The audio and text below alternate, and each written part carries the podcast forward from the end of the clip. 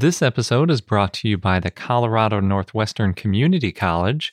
Join them for two weeks digging up dinosaur bones from the Jurassic period in Northwest Colorado this summer. For details, go to cncc.edu slash dinodig. As you write your life story, you're far from finished. Are you looking to close the book on your job? Maybe turn a page in your career? Be continued at the Georgetown University School of Continuing Studies. Our professional master's degrees and certificates are designed to meet you where you are and take you where you want to go. At Georgetown SCS, the learning never stops, and neither do you. Write your next chapter. Be continued at scs.georgetown.edu slash podcast.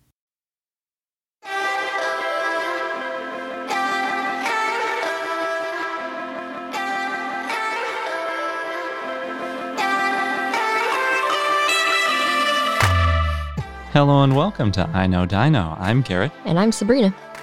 Today, in our 261st episode, we have a bunch of dinosaur news, including a new dinosaur from South America, which is super important and super interesting and awesome. I'm really excited about it.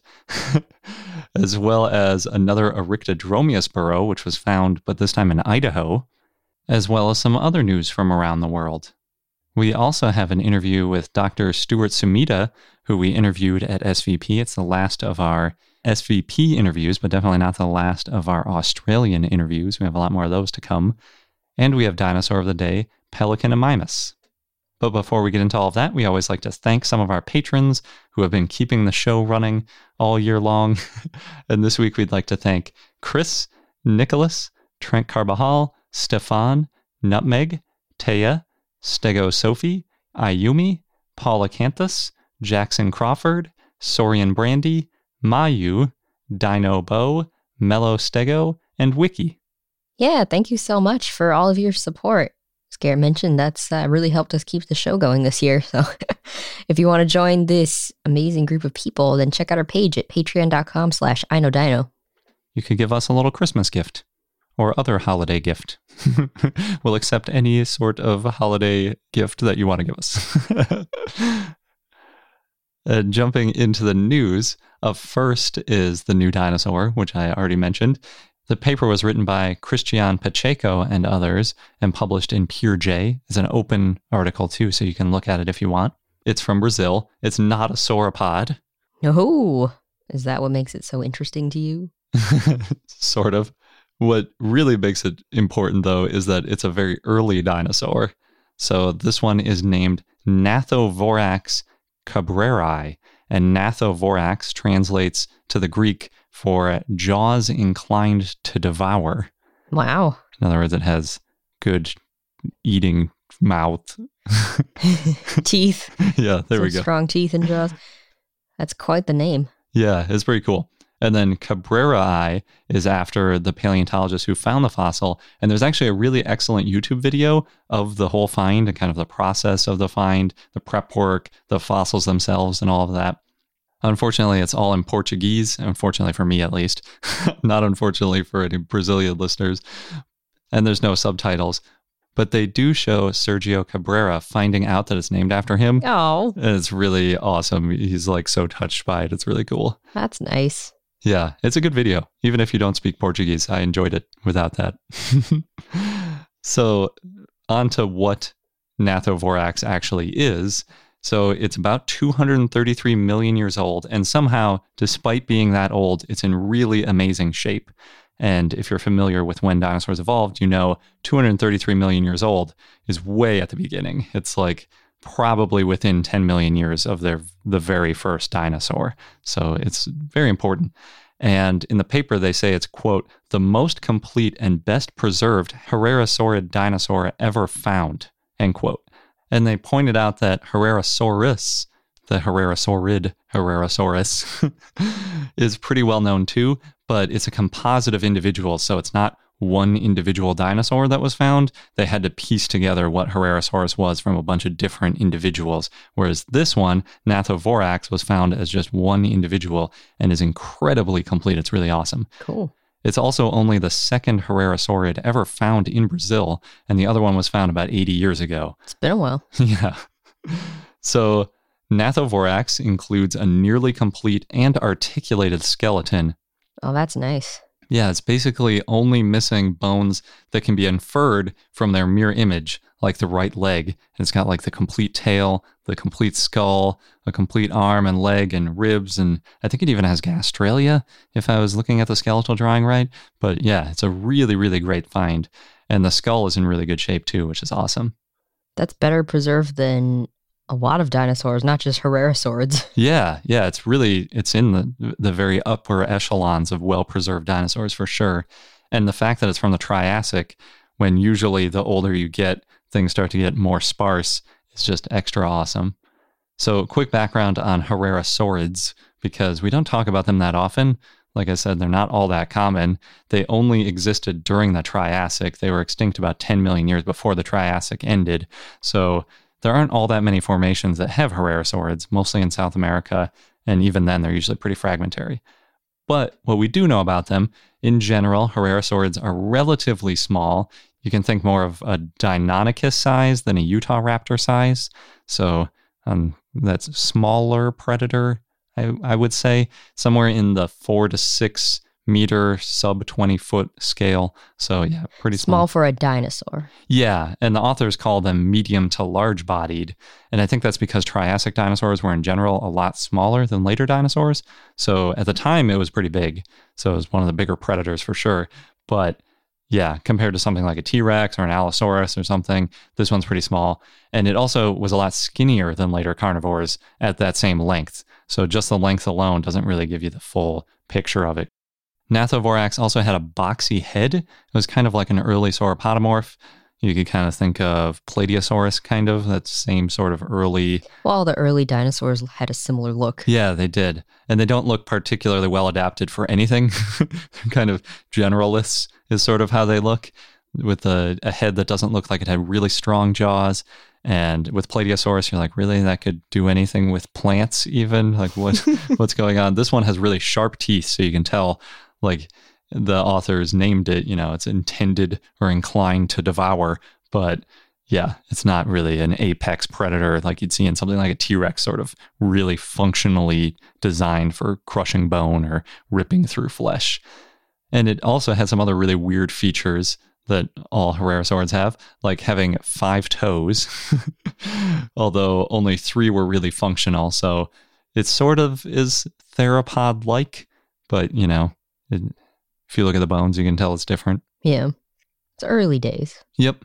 And like all the early dinosaurs, it was bipedal, and the hands were also superficially theropod like, probably good for grasping. It had pretty curved claws and, you know, hand like hands, not T Rex weird fingers or like Carnotaurus little baby arms. this one still had real arms that could actually pick something up. In general, I think Herrerasaurids are basically like an early attempt at theropods that just didn't quite pan out. It has a lot of the same sort of attributes, but it's just not quite there yet. And because it has so many weird features, and also because they're so not well known, you know, we have a lot of fragmentary individuals, they're one of the most troubling groups for paleontologists to fit into cladograms. So, to, in, or, in order to fit them into that early dinosaur family tree and see where they fit, is really hard to do. Sometimes Herrerasaurids are separated from all the other dinosaurs and they're totally alone. Like, I think that often happens with Ornithoscelida, if I remember right. Herrerasaurids will kind of be off on their own. Sometimes they get included with Saurischians. And even when they're included with Saurischians, they can vary where they exactly are. Sometimes they're basically like a sauropodomorph, probably because its head looks sort of like a Plateosaurus. Sometimes they're more like theropods because of the toes and hands and things like that. Um, but the consensus now seems to be that it's a little bit more like a theropod than anything else. So back to Gnathovorax. Gnathovorax is 2 million years older than Herrerasaurus, which is only 231 million years old. It's just a little baby. and Gnathovorax was found in the southernmost state in Brazil, which I think is pronounced something like Rio Grande do Sul. Most Herrerasaurids come from Argentina. And like I said, this is only the second one from Brazil in general. So It's pretty cool. And fortunately, this one was found near Santa Maria. And even more fortunately, in Santa Maria, there's a university with a paleontology program. Hmm. I don't really know if that's the fortunate side. It might be more like the only reason it was found is because there's a museum there with a paleontology program and then they noticed it. Or someone nearby knew about dinosaurs because of this paleontology program. It Just- all worked out. Yeah, but it, it's another good example of why we need local paleontology programs in as many places with dinosaurs as possible, because that's how we find new and interesting dinosaurs for the whole world to appreciate. Looking at the skeletal, it's in really amazing shape. Like I said, it's pretty much completely preserved. And in its head, its teeth do look very carnivorous, but they're not quite like any other dinosaur that I've really seen before because they are definitely carnivorous. They're very sharp and they're curved pretty strongly backwards. So, you know, it's good for keeping things in the mouth if it's struggling or otherwise tearing it off and making sure that it ends up heading backwards towards the stomach where you want the food if you're this Gnathovorax. And it has a very defined premaxilla. So that's sort of, if you're familiar with the way Spinosaurus looks, and it's got that front part of its snout that is very distinctly separated from the rest of its mouth on the roof of its mouth. So it's got a few teeth that are a lot smaller in the front there, and then there's a little bit of a gap, and then there's some more teeth. You also see it in Dilophosaurus. It has a pretty defined premaxilla. This is the same kind of thing. And then there are the biggest teeth right in the front of that maxilla, right after the few small teeth in the premaxilla. And then they just kind of evenly get smaller as they go back in the head. So it's almost like the opposite of our head, where we have like the big molars in the back. These are just getting tinier and tinier as they go back. It's really interesting, really weird dentition. Better for devouring, I guess. Yeah, I don't know. I'm thinking maybe these teeth in the back are mostly there just to make sure the food doesn't like fall out of the mouth and keeps heading in the same direction. Kind of like the weird teeth that mosasaurs have on the roof of their mouth. They're not really there for chewing or slicing or anything. It's just kind of there to keep the stuff going in. Turtles have something similar too. That's my best guess. I don't know. It looks weird. Some of the unique things that this dinosaur has is it has just three premaxillary teeth, which we haven't seen in other Herrerasaurids. It also has three bones in its pinky toe. So even though I was saying, you know, it's got five toes, but it mostly uses three, the one that it's not using, the pinky toe, is still, I mean, three bones in it. That's like as many as our pinky has in it. So this is a, a reasonable number of bones. It's not completely vestigial and going away at this point. And I think the weirdest thing is that its tibia is way shorter than you'd expect it to be. It's actually shorter than its femur. And generally, fast sprinters have longer tibias than femora because there's this leverage equation that makes it better for hunting and better for running if you have a longer tibia or tibia plus metatarsal bones than the femur, but this one doesn't, even though it's a carnivore. So it's kind of weird because its legs don't look like it would have been that great of a runner, even though its mouth definitely looks like it was eating meat. I don't know, maybe it wasn't chasing anything that was all that fast or something. I'm not sure. Maybe it went for carrion. As a scavenger, Yeah. Yeah. I mean, it probably did, even if it could run fast, because paleontologists always tell us you don't pass up a good meal. True. But you're right, maybe it wasn't fast enough to catch the quick prey and it had to just kind of make do by being the biggest thing around and scaring away other animals when they hunted something. I don't know. Another great effect of it having a really well preserved skull is that you can actually see its brain case. So you can see how big its brain was and the proportions of different lobes in the brain, which we can use to infer what kind of behavior it might have had or what kind of senses might have been better than other senses. And based on the shape of its brain, we think that the part of the brain that's responsible for eye, neck, and head movement is really well developed. So it might have had that as an adaptation for hunting. So it was quick with the quick reaction speed with getting its head darting after prey, potentially. Since it's an early Herrerasaurid, they obviously had to do a good cladogram to see if this one helped fill out that whole puzzle of where Herrerasaurids fit in the tree of dinosaur life. And in their analysis, it came out as a Saurischian, but not as a theropod. So it kind of pulled it a little bit farther out than some of the other recent analyses. And it actually came out as the very most basal Saurischian. So right at that Ornithischian Saurischian split, Herrerasaurs immediately started doing their own thing, at least according to this cladogram. And interestingly, too, Gnathovorax was found right next to a rhynchosaur and a cynodont. And I don't really know much about those animals, so I'm just going to quote Riley Black, who said, quote, the bones of Gnathovorax are framed by the scattered bones of weasel-like protomammals called cynodonts and tubby-beaked reptiles called rhynchosaurs, end quote. It's a good quote. I love it. So I guess at that time, you know, mammals weren't doing so great. They were doing better than they were in the Jurassic and the Cretaceous, but weasel like isn't really a great thing to be. and then the tubby beaked reptile also. Maybe it was prey? I don't know. We don't know. They did say in the paper that it looked like some of the animals might have gotten there after it was already dead and starting to get buried and stuff. So maybe it wasn't preying on these. We don't know.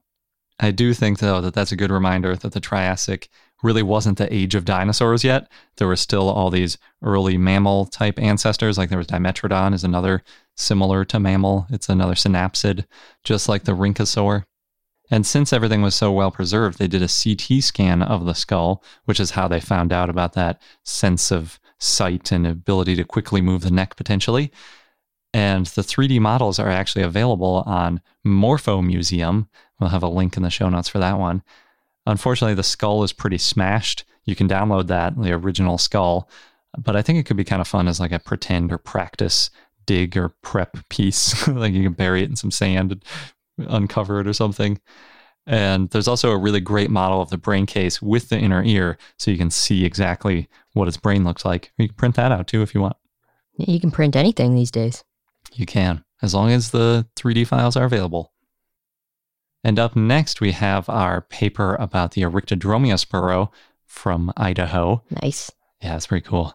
It was written by L.J. Krumenacker and others and published in Paleo.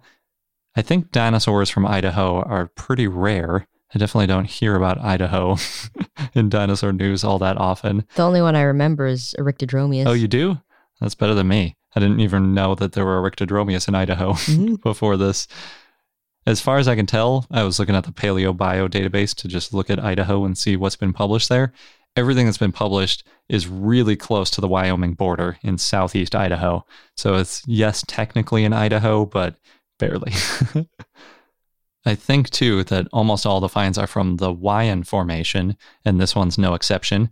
The Wayan Formation is roughly 100 million years old, so it's right around that boundary of early and late Cretaceous. And according to the author, Oryctodromeus is the most common dinosaur in Idaho. So that must be why you said the only thing you know from Idaho is Oryctodromeus. Mm-hmm. and I always remember Oryctodromeus because it's the burrowing dinosaur. Yeah, it's really cool. One paper described Oryctodromeus as Great Dane sized, hmm. which is a little bit bigger than how I would describe it because we've seen recreations of an adult Oryctodromeus, and I don't. It is two and a half feet high at the hip and four feet long, excluding the seven foot tail. So maybe that's Great Dane size, but Great Danes are quadrupedal and like pretty bulky. So I don't know. But I guess it gives you the ballpark of kind of how it would stand in a room height wise. The first Oryctodromeus was named from Montana, and it included a burrow, an adult, and two juveniles. Yeah, and if Oryctodromeus sounds familiar to you, it could be because we covered it as our dinosaur of the day in episode two, way back when. And we interviewed Anthony J. Martin, who is one of the authors of the paper. As well as Dave Varricchio, who we've also interviewed. I didn't realize this, but there are at least a dozen other Oryctodromeus individuals known from Idaho. So it's actually not that uncommon of a dinosaur anymore, which is pretty amazing considering the dinosaur was named just 12 years ago. Mm-hmm. but among those 12 dinosaurs, some of them are quite complete, and at least one of them is fully articulated, the part of it that we have. But obviously, others are a lot less complete. And the paper also lists other specimens from Montana, including the holotype. So I'm not really sure how many of the dinosaurs in this paper are new discoveries versus have previously been published somehow or other. But it's a pretty good overview of all the Oryctodromeus that have been found so far, I think, unless there are other ones that I don't know about. the only other common fossil in the Wayan formation is Macroelongatulithus, which are eggshells, and Macroelongatulithus was probably from a giant oviraptorid like Gigantoraptor, and it is huge. I always think the egg looks like the biggest egg ever, including the elephant bird, but everyone always says the elephant bird is technically bigger. So I don't know. It's the second biggest then. it's super long and narrow. It's weird. You'd probably recognize it if you saw it. But other than those two finds, we don't see a lot of dinosaur stuff, and the area is still largely unexplored. So there's a lot of other Oryctodromeus probably still hiding out there, waiting to be found. Interestingly, by looking at the Oryctodromeus, it doesn't look like they were too specialized for digging. They don't really have like big scoopy or scrapey front hands. And it kind of makes me wonder could other dinosaurs have dug burrows? Because if you just look at an Oryctodromeus, it doesn't really look like something would live in a burrow. We only know it does because we keep finding them buried in their own burrows, which apparently is one of the reasons that they help stay fossilized, is because if the burrow gets filled with a certain type of sediment, it's kind of pre-packaged and ready for fossilization. But even noticing burrows can be kind of tricky because one of these discoveries was almost missed. And by discoveries, I mean the burrow. Eventually, they noticed a nearby concretion that looked like the holotype burrow. And they were like, wait a second, that rock looks a lot like the holotype burrow of Oryctodromeus. And we're looking at an Oryctodromeus over here. We should look into this more. it's a good eye. yeah, because it, if it's an untrained eye, like to my eye, I was looking at the picture. I'm like, is that the burrow or is this part the burrow? And I already know that there's a burrow in the picture. If you're just out in the dirt and everything's the same color, missing it would be super easy because it just looks like any other concretion, really, unless there's a dinosaur sticking out of it. Yep, and Garrett's eye is even better than mine. So, in other news, in the UK, Crystal Palace Dinosaur Park might be getting a new permanent bridge so that visitors can get closer to the dinosaurs. And they mentioned that to us when we talked to them when we visited last year. Yeah, I think they were doing a crowdfunding campaign back then. Yeah. So the plans for it to be a retractable bridge so that there's limited access for maintenance, repair, and then limited managed public tours. Mm, so they can swing it out of the way and nobody messes around on the islands. I guess so. so the last bridge they had, it was removed in 2017. So right now it's kind of hard to maintain the dinosaurs. But the first step is a committee meeting. I'm not sure how many steps there are to this process, so it might be a while. They did already raise some funding. I'm not sure if it was enough to pay for the whole bridge, but it would definitely be nice to have a bridge there. We missed out on getting to go on the island because they didn't have a bridge. yeah. Still a cool view, though. Yeah, it is pretty cool from afar, also. And last in the news, Marvel just revealed that the first superhero in the Marvel Universe was a dinosaur. So, this was in a preview of an upcoming issue, which actually, by the time this episode airs, the issue should be out. It's Avengers number 26. There's spoilers here, but it's all from the preview, so I think it's okay to share. it turns out that a T Rex had a superpower and then defended Earth and guarded its life forms. Oh, I see. When you said that the first Marvel superhero was a dinosaur, mm-hmm. I thought you meant the first published superhero. But oh, this is no. like chronologically because yeah. it's a T Rex, so it's millions of years ago versus Superman, who was in like the 20s. Yes. Gotcha. Yeah, this is in the Marvel universe. So the asteroid that killed the dinosaurs hit Earth because actually it was drawn to Earth because Earth needed to make a big sacrifice to bond its cosmic power with the T Rex. That's the story here. and the T Rex can blast beams out of its mouth. So it's going to be really interesting to see how many dinosaurs appear in upcoming issues if they're starting here. Yeah, that sounds a lot like Godzilla. A T Rex that shoots laser beams out of its mouth or lightning. Yeah. but it looks very T Rexy. Oh, that's cool. This episode is brought to you by the Colorado Northwestern Community College, where you can become a part of the scientific process. As a participant, you can go on a real life dinosaur dig, and you'll be helping to advance science and our understanding of the ancient world. What's really cool is that the fossilized bones that are being excavated, they're public and they're going to be displayed and preserved for future generations to study and admire. Yeah, we've mentioned how that's a really important part of the scientific process, not just getting them out and describing them once, but keeping them and preserving them so that future questions and future scientists can take a look at those bones to answer new questions and validate results. And the site is special and also near and dear to me because it's in the Morrison Formation, known for the sauropods, hmm of course, of the Jurassic time. And it represents one of the best bone beds ever found in the Salt Wash member. Yeah, the current interpretation is that the site was the result of a brachiosaurus sort of jamming up a river and then other carcasses piling up behind it. Oh no. and that's how we got a bunch of different types of dinosaurs all fossilizing together. So, oh no, but also, yay. Good for us as scientists. hmm And dinosaur enthusiasts. yes. So there are two scheduled digs if you want to get involved with getting these bones out of the ground. You can go from July 6th to July 20th or from July 22nd to August 5th. Head over to cncc.edu slash dinodig. You'll get all of the details. Just make sure that you register online by May 31st. And again, that is cncc.edu slash dinodig, D I N O D I G. BP added more than $70 billion to the U.S. economy in 2022. Investments like acquiring America's largest biogas producer, Archaea Energy, and starting up new infrastructure in the Gulf of Mexico. It's and, not or. See what doing both means for energy nationwide at bp.com slash investing in America. And now on to our interview with Stuart Sumida. We're here at SVP with Dr. Stuart Sumida, who is a biology professor at California State University, San Bernardino, and an anatomical consultant to special effect artists and animators. He's worked on over 50 films with many studios Disney, Pixar, ILM, many more, and as well as games like Blizzard. And he's written books, published numerous scientific articles, and he's led digs around the world. Well, thanks for taking the time to chat with us. Happy to do it. Thanks for having me. yeah, we had your wife on, what was it, maybe a year ago now? Yep, she's always ahead of me, so that's no problem. Yeah, so. That's like us too.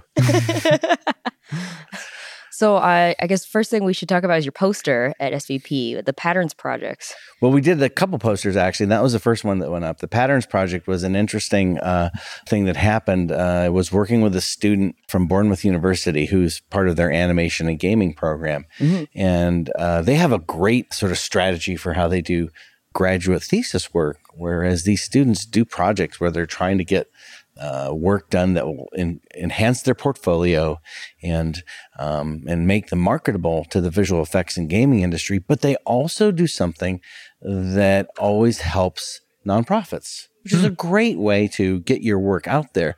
Nonprofits need the help and they can use it, and uh, it's also really good practice uh, working with really important groups. So what she was doing was finding a way to visually enhance exhibit space at museums. And so what we tried to do is come up with something that was fun for kids. And what was fun for kids is to have something that was uh, that you knew. Uh, visually, she could model, and something else that you could model, and then see what the kids thought the intermediates might be Oh, cool. okay, uh, in terms of shape and so on. And so the kids would predict uh, what the shapes might be from as you move from one type of an animal to another. And uh, then what would happen is that the animation software would then do the morph between, and they could see how correct they were.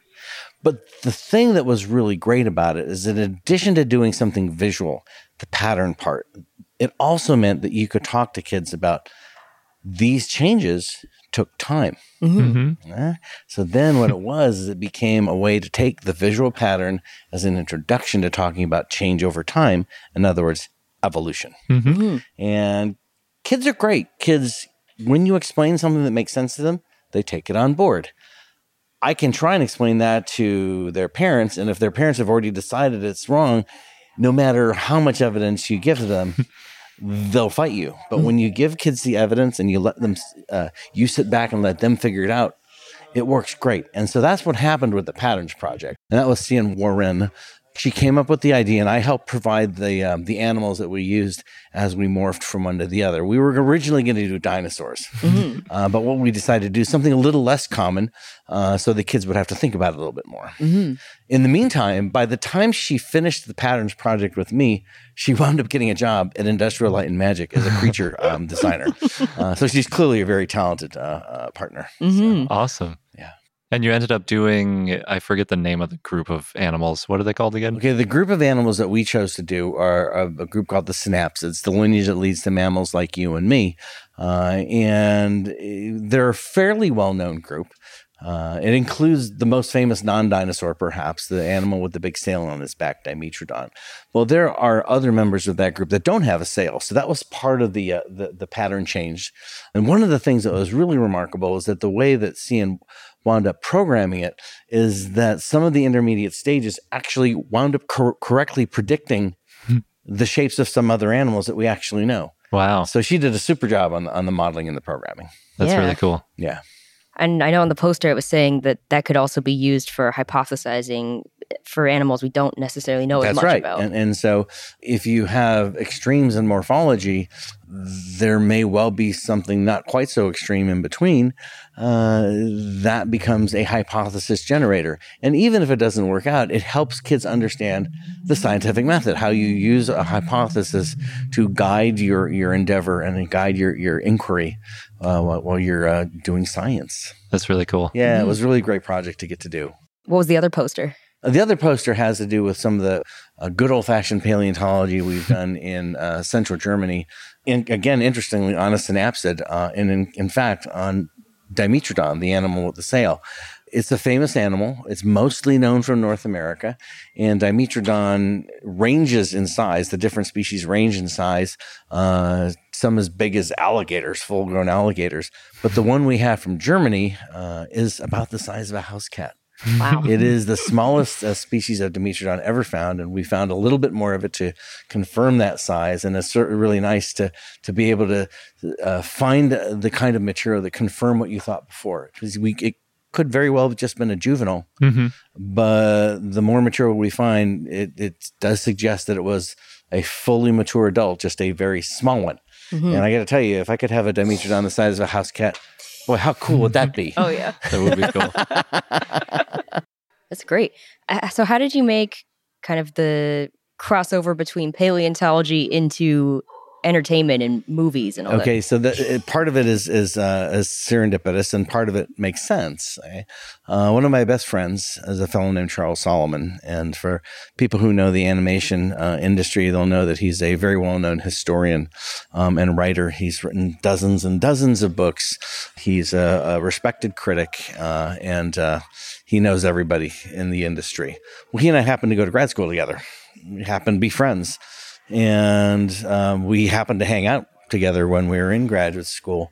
And because of him, I got to know a bunch of people who wound up going on into the animation industry. Well, when we each graduated, we went our, our you know respective ways professionally. I went to the University of Chicago for a bit, and he started working, but we always stayed in touch. In fact, we we remain best friends today. Nice. Uh, he was best man at our wedding, in fact. uh, and uh, and Charles, I remember when uh, I was in Chicago many many years ago, called me up and said, "Hey, remember all those guys used to having at lunch together? hey, well, some of them have jobs now." And I'm thinking, "Well, that's cool." You know, good um, for them. uh, and so he asked if I'd uh, be interested in coming back and talking to some of them because they had some questions about animals. So I'm like, "Oh, sure." And the first set of questions were about uh, horses and wolves so I went and talked to them, not as an artist, because they're much better artists than I could ever be. Just went and spoke to them as, as, a, as a biologist, as a scientist. They said, well, a horse is a plant eater and a wolf is a meat eater, and you are what you eat. Mm-hmm. Right? You are what you eat is one of the most important rules that we teach artists because what you eat determines your body shape, your body flexibility, the way you move, the position of your eyeballs, all these different things. Yeah. Uh, and so, and most of those shape differences and movement differences are of interest to animators. Mm-hmm. And those horses and wolves wound up being um, Philippe, the Belgian draft horse, and the wolves in Beauty and the Beast. Oh, wow. Many, many years ago. The film did very well. I thought it was a one off at the time. Mm-hmm. Uh, but then they said, you know, our next is going to be all animals. and I said, oh, what's that? They said, oh, it's going to be called Lion King. and so they asked me if I wanted to speak to them about that too. I said, sure. And we did that, and that movie made a ridiculous amount of money for the time and still. Uh, and it was my first screen credit, which was neat. Uh, and so, um, uh, over the years, um, I've had the good the good fortune of getting to interact with folks in a similar way.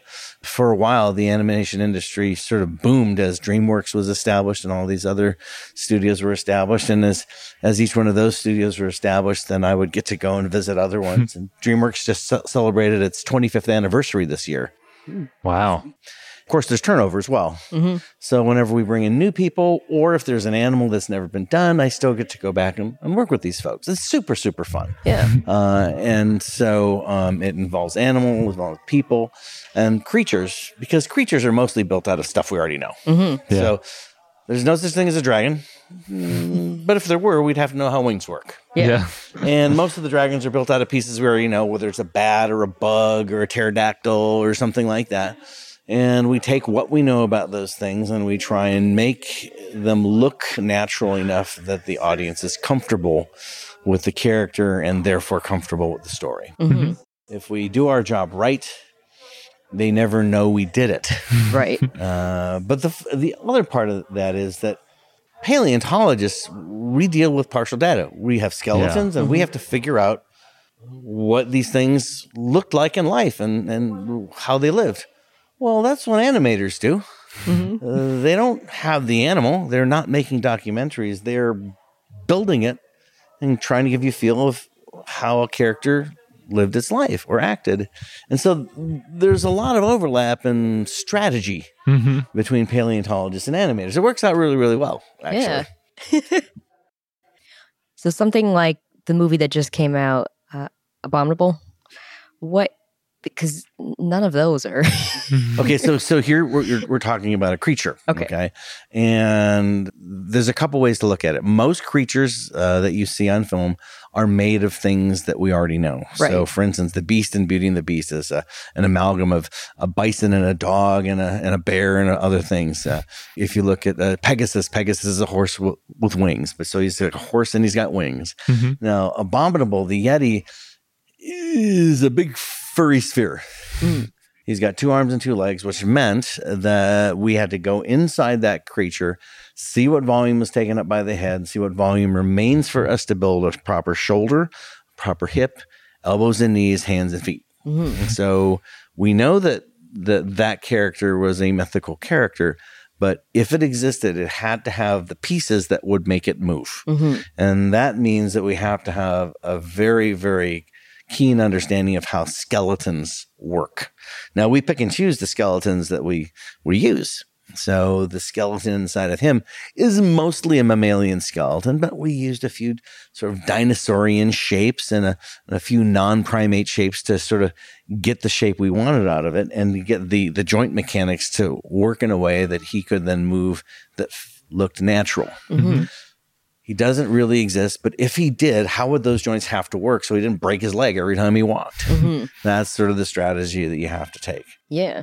And then what about differences between male and female characters? Well, okay. Now that is one where we do all sorts of stuff that don't necessarily exist in nature. The classic example of which was I had nothing to do with is if you look at the opening sequence of 101 Dalmatians, a classic Disney film, every one of those animals walks like its owner. Well, those are caricatures. Okay.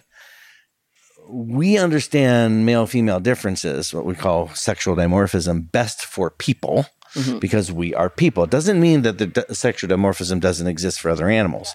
Uh, for example, uh, in raptorial birds and probably therefore dinosaurs, the females are larger and more robust. Okay.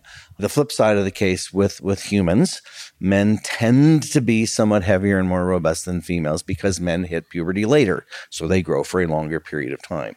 Uh, women can also bear children, whereas men cannot. So it means their hips are built differently, and those kinds of things, which we study in excruciating detail. Say when we do uh, human anatomy for our nursing and medical students, well, we teach that to the artists as well because they are then expressed in body proportions, shape, locomotion, and movement, which is movement is what animation is all about, and movement helps you act. So we spend an enormous amount of time on on the differences between males and females. Now, sometimes we anthropomorphize that. Okay, so a great example was the film Zootopia.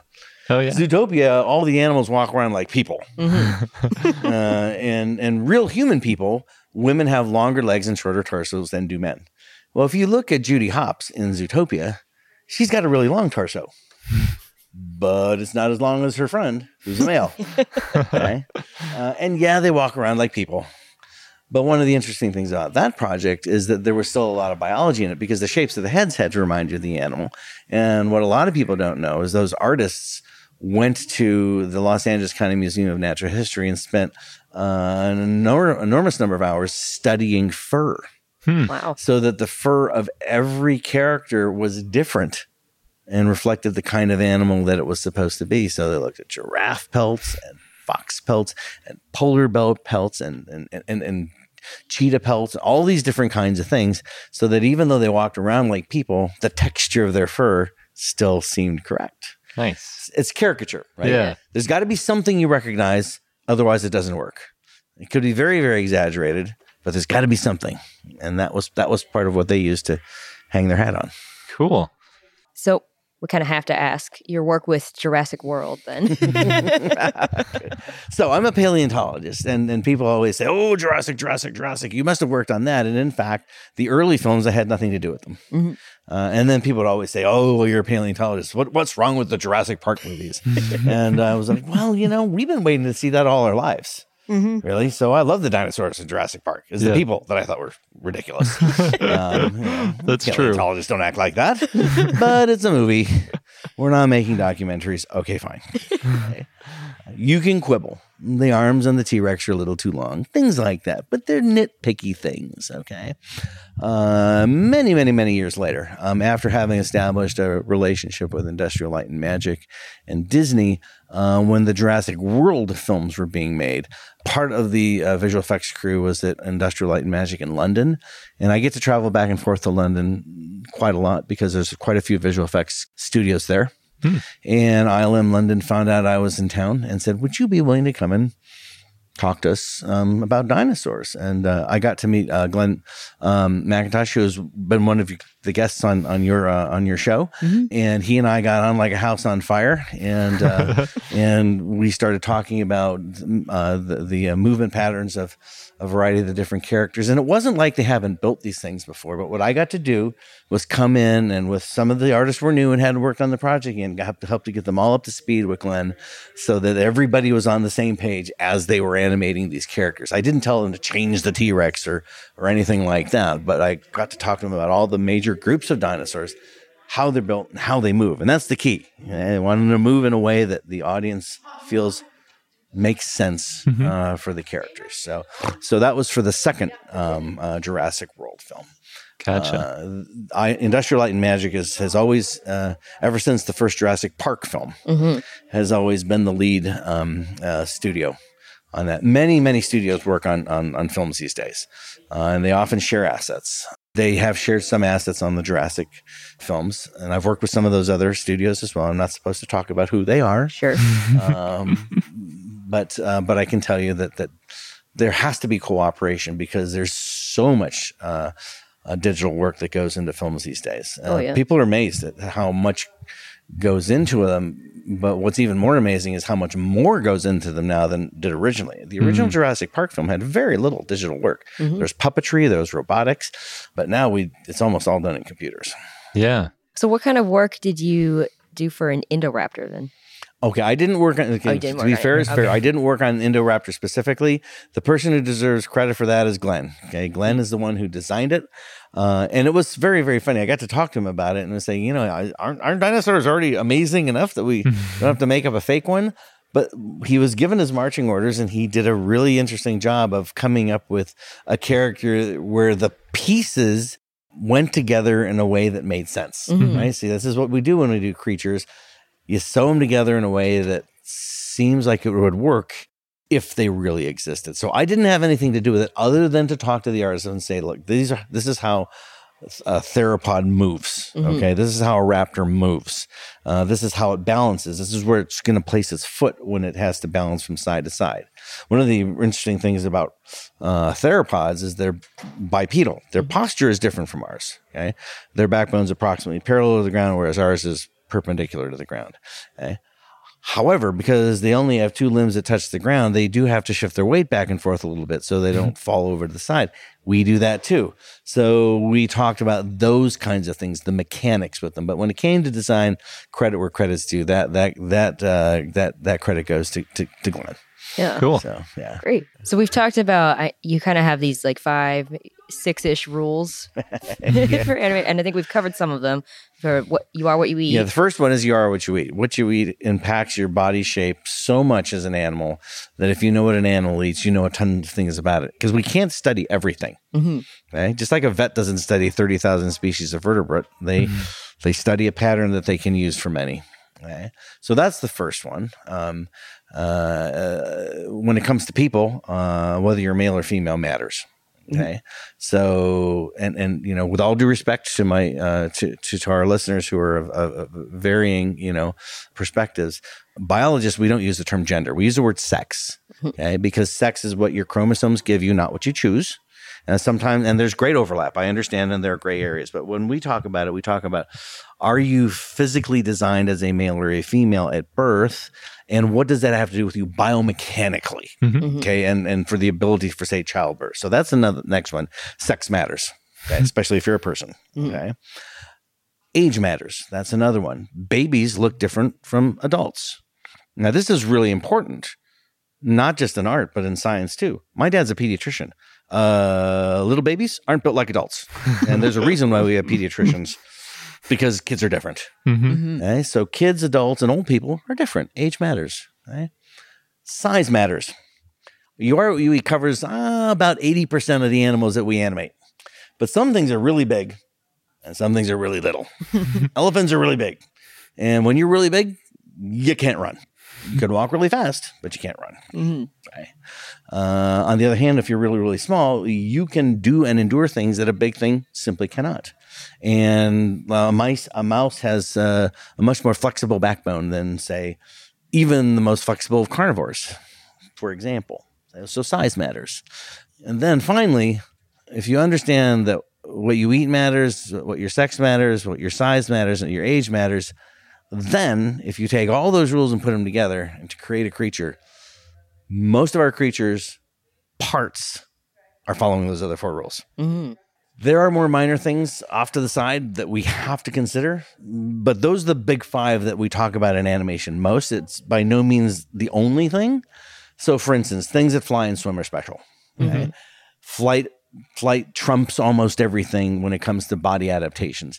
So, if we're going to have a thing with a lot of flying things in it, well, then we just have to learn flight physics. Okay, fair enough. or if you have things that swim, well, you just have to deal with the viscosity of water. You just have to do that. But those f- first five are the ones that cover a lot of the territory of a lot of the characters that we work with. Mhm. Awesome. Yeah. Wonderful. For our listeners, if they want to find out more about you and your work, where's the best place for them to go? Okay, well, um, I'm very, very fortunate that my university is supportive of what I do.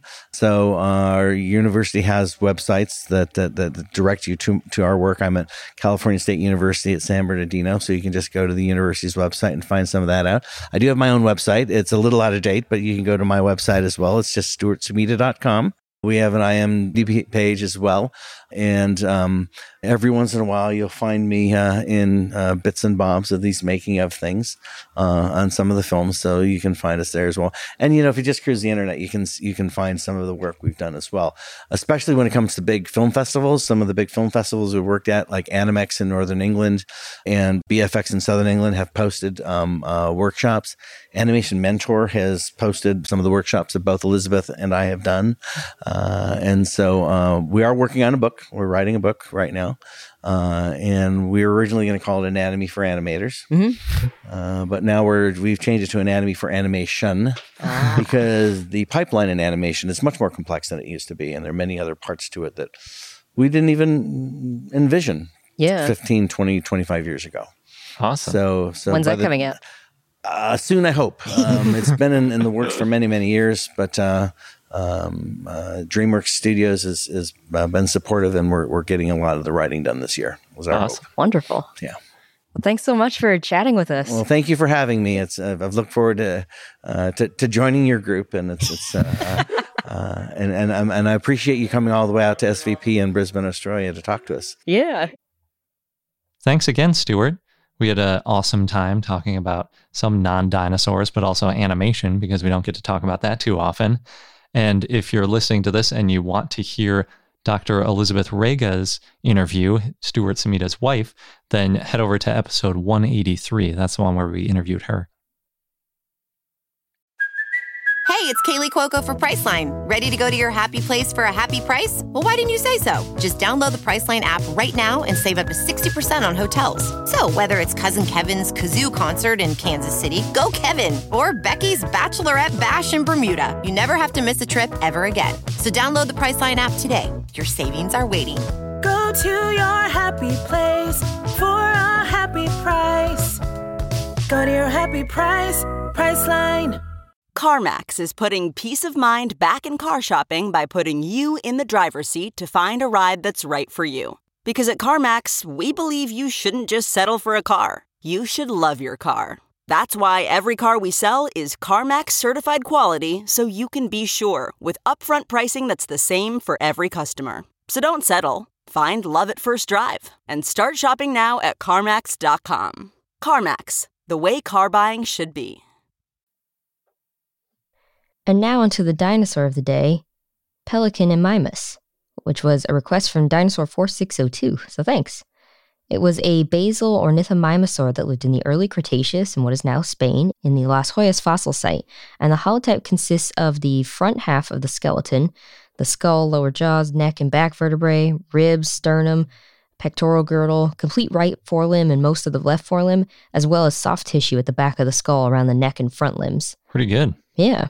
It was about 6.6 to 8.2 feet or 2 to 2.5 meters long, and it had this long, narrow skull. Sounds pretty big for a pelican. Yeah, well, as you can guess, the name means pelican mimic, but we'll get to that. So, Pelecanimimus had wrinkled skin impressions, so probably didn't have scales or feathers, though it's we're not 100% sure. The soft tissue remains found show that there was a small skin or keratin crest on the back of the head and a throat pouch, this gular pouch that's similar to what modern pelicans have. They also found specialized tongue bones in the neck. So it may have been like a crane and waded into lakes or ponds and caught fish and stored them in its skin flap. Pelecanimimus had hook like hands with fingers that were all similar length with straight claws, and had the most teeth of ornithomimosaurs. Most of them were toothless. It had about 220 small teeth that were heterodont, the ones in the front were broad, the ones in the back were blade like, and teeth in the upper jaw were bigger than the teeth in the lower jaw. So they're all Whoa. different. That's super weird having sharp teeth in the back. Yeah. What's it doing? yeah. So some of the teeth were unserrated, but it was possible that it used its teeth for cutting and ripping, and it could work like a beak, like a slicing effect. This is according to Perez Moreno and others.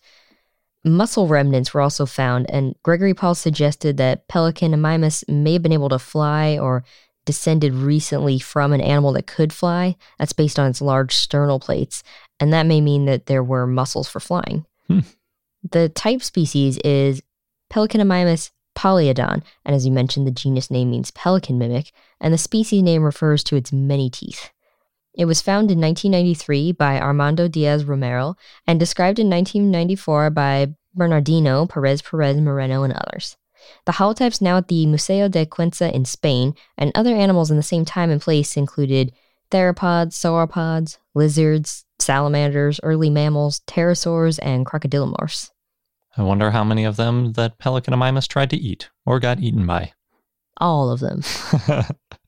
it was all either eating or getting eaten by everything. Yep. okay. That's how nature works. I guess so.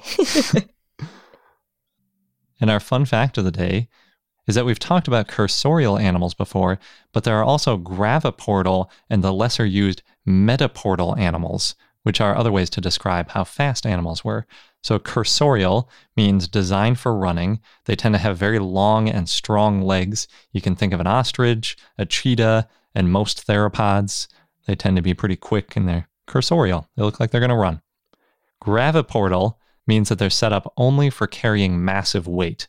So, lots of the bones are getting fused or interlocked together for strength, but it reduces flexibility and limits speed. You can think of giant tortoises are usually the example people give. I think sauropods and elephants might kind of fit, but they only fit if you don't use the term mediportal, which is kind of nearly graviportal. It's for animals that have legs that are adapted to carry more weight, but they have some features of cursorial animals. So it includes animals like ankylosaurs, ceratopsians, and some of the biggest modern animals like hippos, rhinos, and elephants. And yeah, it's probably sauropods because we think they could still move pretty quickly. Elephants, for example, can still like run faster than people can. So calling them graviportal, they're not like a tortoise where they're just there to hold up their weight and can't do much else. But in general, we usually just see cursorial and graviportal used. And if you do that, then a sauropod's probably graviportal. And that wraps up this episode of I Know Dino. Thanks for listening. Don't forget to subscribe so you don't miss out on any new episodes. And if you'd like, you can join our growing community on Patreon, patreon.com slash I Know Dino.